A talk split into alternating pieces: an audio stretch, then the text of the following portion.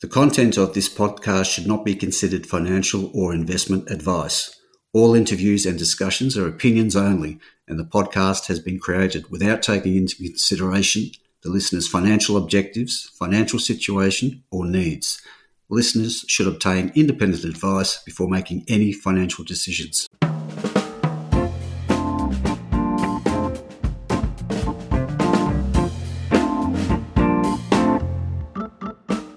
Hi, this is Barry Fitzgerald, Garen Perro columnist for StockEd. Welcome to another edition of the Explorers Podcast. Now today we're catching up with Killi Resources. A S X code is K L I. It's a six million dollars I P O in February and it's trading currently at twenty-five cents for a market cap of about thirteen million dollars. We have Catherine Cutler, the C E O of Killi, with us today to give us a rundown on what the company's uh, up to and what uh, its plans for twenty twenty-two are. So with that, we'll jump straight into it. Catherine, welcome to the podcast. Thanks for having me, Barry. Now, Catherine, it'd be great, um, given uh, Killi is new to the A S X and uh, yourself as well, uh, it would be great if you could give us a bit of a rundown on your professional career to date. I am a geologist by trade. Um, I have recently held the position of exploration manager for two A S X-listed gold companies, um, them being Saturn Metals and um, Aruma Resources. Prior to that, I was uh, a senior geologist um, for another gold company, um, Appamaluna. Before that, Newmont Gold at their Jundee mine. Um, and before that, I spent five years in the Pilbara um, with an iron ore company at the Science. So now you get to do it yourself as leader. Um,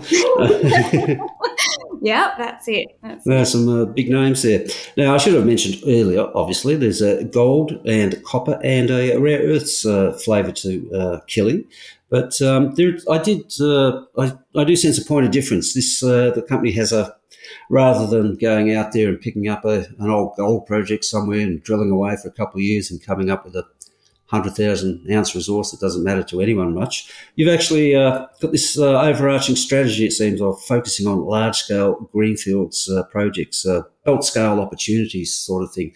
Could you give uh, give us a feel for what is the overarching strategy? Yep, that's exactly right, Barry. Our plan is to sort of apply modern exploration techniques to these underexplored elephant-like mineral systems that may have been semi-forgotten or um, just sort of neglected over, over the last sort of twenty-odd, thirty-odd or even longer. Um, so we picked up these large um, tenements out of an existing public unlisted uh, company and, um, and have floated the company um, on the A S X in February. Now, that um, that sort of uh, greenfields focus has led you to uh, the West Tanami up there in the northeast corner of W A. Of course, Tanami straddles over into the Northern Territory. And we, when we look at it as a province, you know, eighteen million ounces and some great gold mines up there, including Callie of uh, Newmont.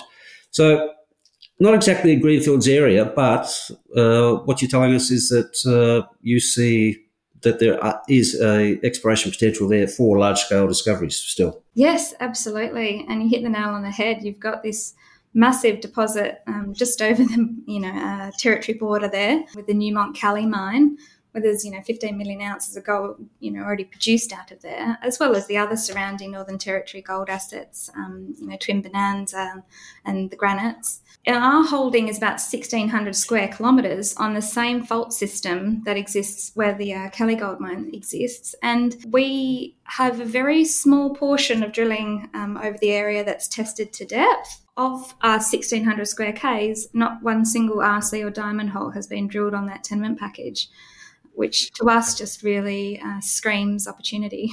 Why do you think it has been overlooked, given Callie, you know, just down the road there with its thirteen, fourteen million ounces? Lately, I've been doing a lot of research into how Callie was actually found and um, how that system has developed into such a significant gold system. Um, and initially, it was only just a couple of hundred thousand ounces within some surface open pits.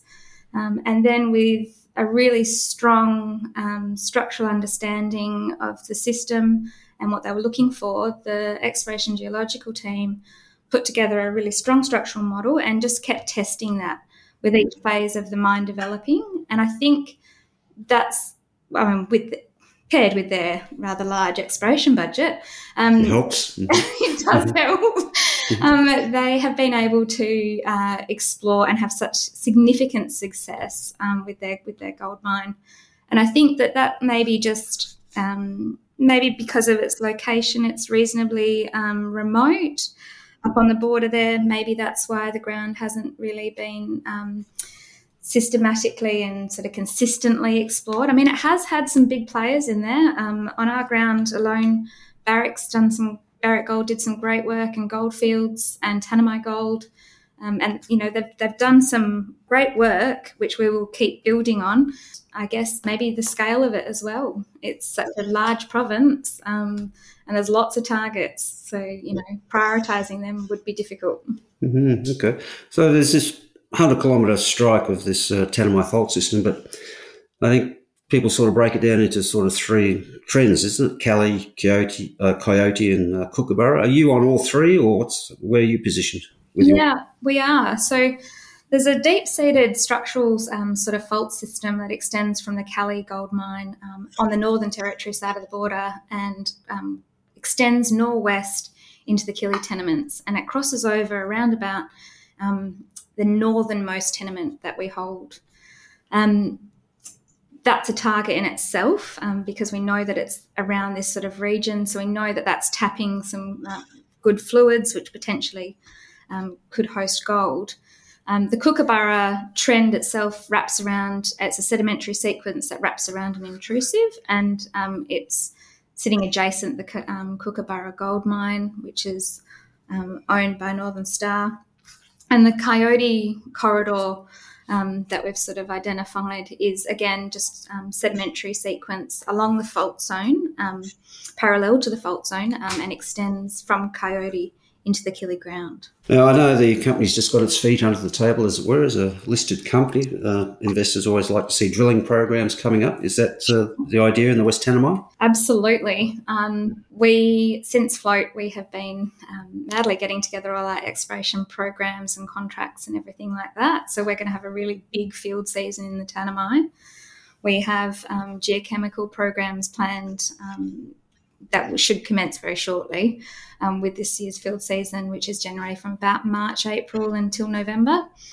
So we'll start with geochemistry. We have a airborne um, geophysical survey for magnetics and radiometrics will be completed over the whole, the majority of the tenement package. So of the sixteen hundred square k's, a thousand's never been flown with close space mags, which that's an opportunity in itself. Um, and then we'll bring, bring the uh, drill rigs in. So contracts are all signed and we're all ready to get that going um, as soon as we um, possibly can. Currently scheduled sort of around June, July this year. All right. Now, in that part of the world, there's um, been a bit of interest lately uh, due mainly to a company called P V W Resources, listed on the A S X, about a fifty million dollars company. Found some um, interesting hydrothermal rare earth element systems on the Killi structure. Um, what's the story there? And uh, you guys have got rare earths too on the horizon? Well, we hope so, Barry. Um, uh, that's right. Um, so P V W have done some really fantastic work. They're our nearest neighbour. They're um, just sitting, their tenement package sits to the east of our tenements, um, and they have a... They put out an announcement in um, October last year that they found um, total rare earths about eight point four five percent T R E O um, in rock chip surface rock chip samples, um, and um, was recognised by the market, which was brilliant. Um, and that structure that they found, they've um, quite clearly sort of defined it and identified and recorded it.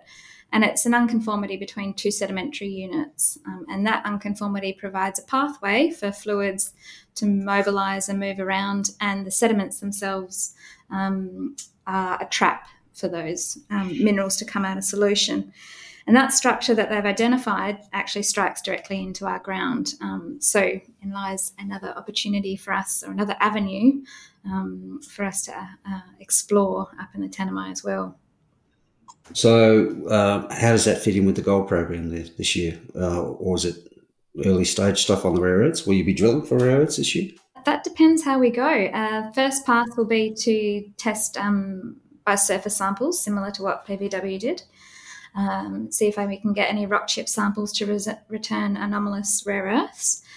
Um, that being positive, then um, if we've got a rig out there and there's an opportunity and we have approvals, then yeah, absolutely. And uh, it always helps when uh, there's an active ex- exploration program next to uh, your uh, projects. I see that uh, P V W announced this week that they've ready to start drilling uh, both gold and rare earths targets in uh, as we speak. So that, that'll be one to watch. Absolutely, yeah. There's a lot of interest up there at the moment. There's um, well, there's yeah, three new companies sort of operating as well as existing Northern Stars up there as well. So.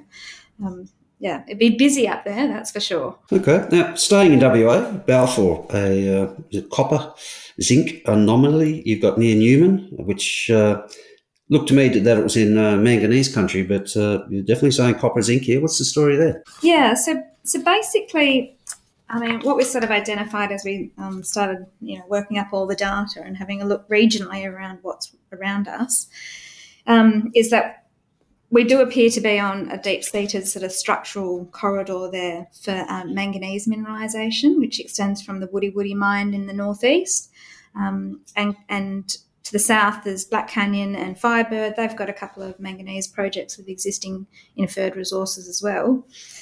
Um, and in the centre of our tenement package, our tenement sort of surrounds the Nicholas Downs manganese mine, which is um, owned by Hancock Prospecting.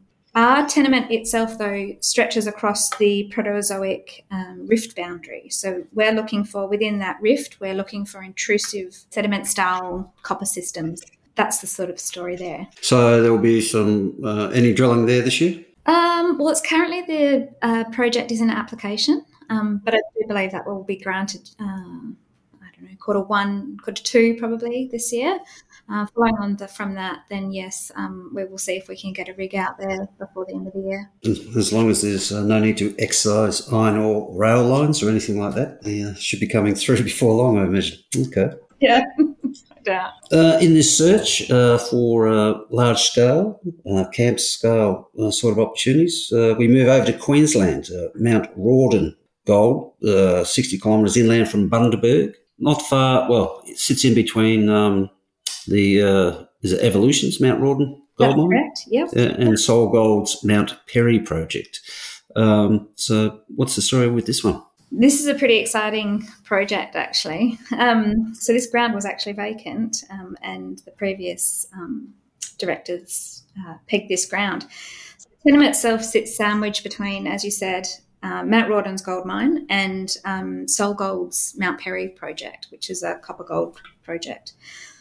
Um, the intersection of those two mineralising corridors intersect right in the centre of the tenement, and what what we've identified there is a couple of prospects that are already um, to drive up and drill. So we've got a geochemical anomaly, um, which is in soils, which is anomalous for copper, gold and molybdenum. Um, and we also have identified the NICOS reward structure, that's a interpreted as a porphyry granodiorite that um, has returned results of, say, fifty-six metres at one gram um, from surface, is a mineralised, um, fairly low low grade but really wide intercept um, intrusive structure, and it strikes directly into Killi ground.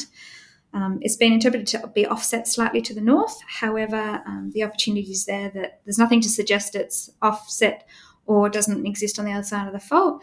So we will be testing to see if we can find that porphyry granodiorite on, on our side of the tenement. Um, and the last prospect is Woonbar Hill, Woonbar Knob. So that it's a, it, well, it's an old copper working um, at the top of a hill, and the fifty metre adits that go into the side of the hill. Um, and it was mined for copper, and it was originally found because the old timers found some um, alluvial gold in the streams at the base of the hill. So I wandered up onto the hill expecting to find gold and found copper instead. That's, uh, what's the name of that last one? Woonbar Hill. Woonbar Hill, okay. Uh, there's been some interesting high-grade copper exploration results coming out of Queensland recently, so the market's uh, kind of tuned into uh, what could happen there, given copper, I think even uh, commodity prices have been weak in recent weeks. Copper is still nice and strong at around four dollars fifty a pound, so potentially uh, drilled this year or next year? I'm hoping to get there this year. So um, first cab of the rank is we'll do some reconnaissance and checking access and um, alike in the coming couple of months. Pending that, um, we'll be getting a drill rig in once we've established uh, access agreements and all of that. Um, but this, this tenement itself was actually only granted uh, a couple of weeks ago, two weeks ago. So um, we'll be pushing hard to get on there this year and uh, exploring best we can by drilling. In Queensland again, Ravenswood North, ninety kays, well, it must be east of Charters Towers, I imagine. Um, and it's a, a J V a structure with a Canadian company. Um, obviously, we're in uh, prime gold country in that part of the world, uh, Charters Towers itself, big historic producer. Uh, Ravenswood Gold Mine in the same neck of the woods. So what have you got there? We've got about five hundred eighty square kilometres of um, potential gold, uh, intrusive style or intrusive layered gold system potential um, tenements.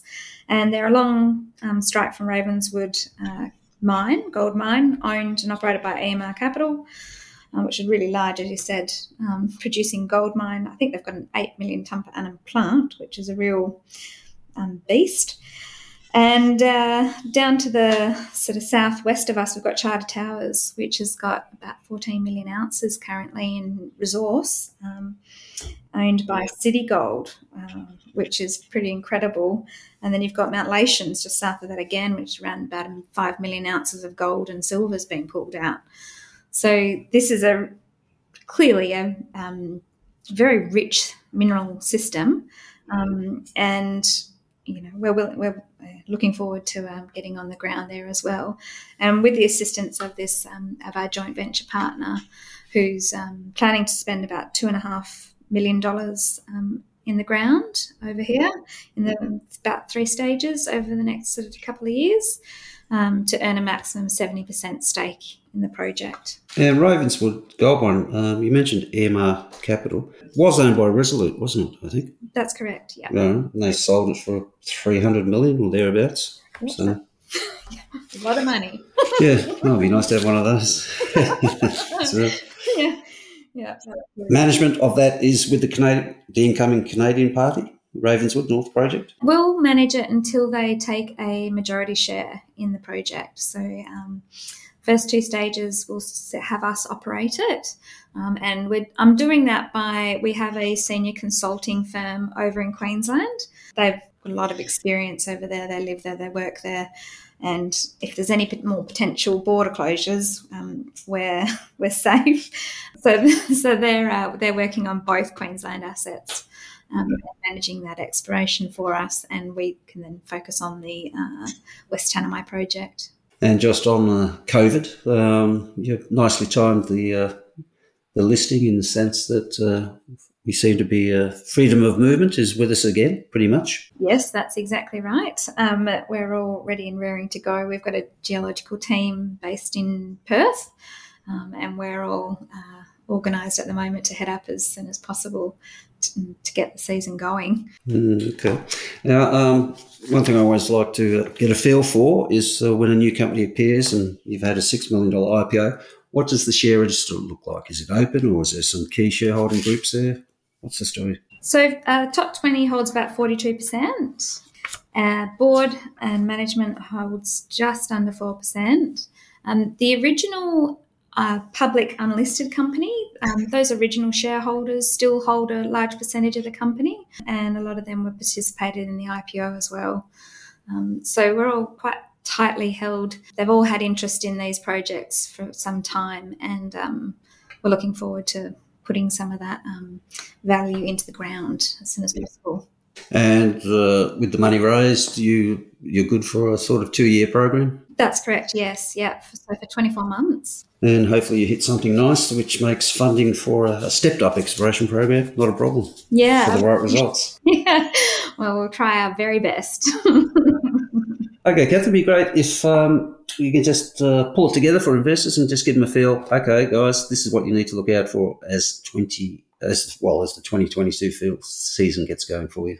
Firstly, there'll be uh, rock chip samples and the geochemical samples in relation to gold and rare earths from the Tanami should be coming in in the second quarter of the year, as well as a soil program will be completed over some interpreted breccia pipes over at Ravenswood North. Um, so those samples will also be coming through in the first half of the year. Drilling will commence uh, right at the end of quarter two. Um, up in the Tanami, and that will be drilling for the gold targets as well as potential rare earths if we have any success in the geochemical program.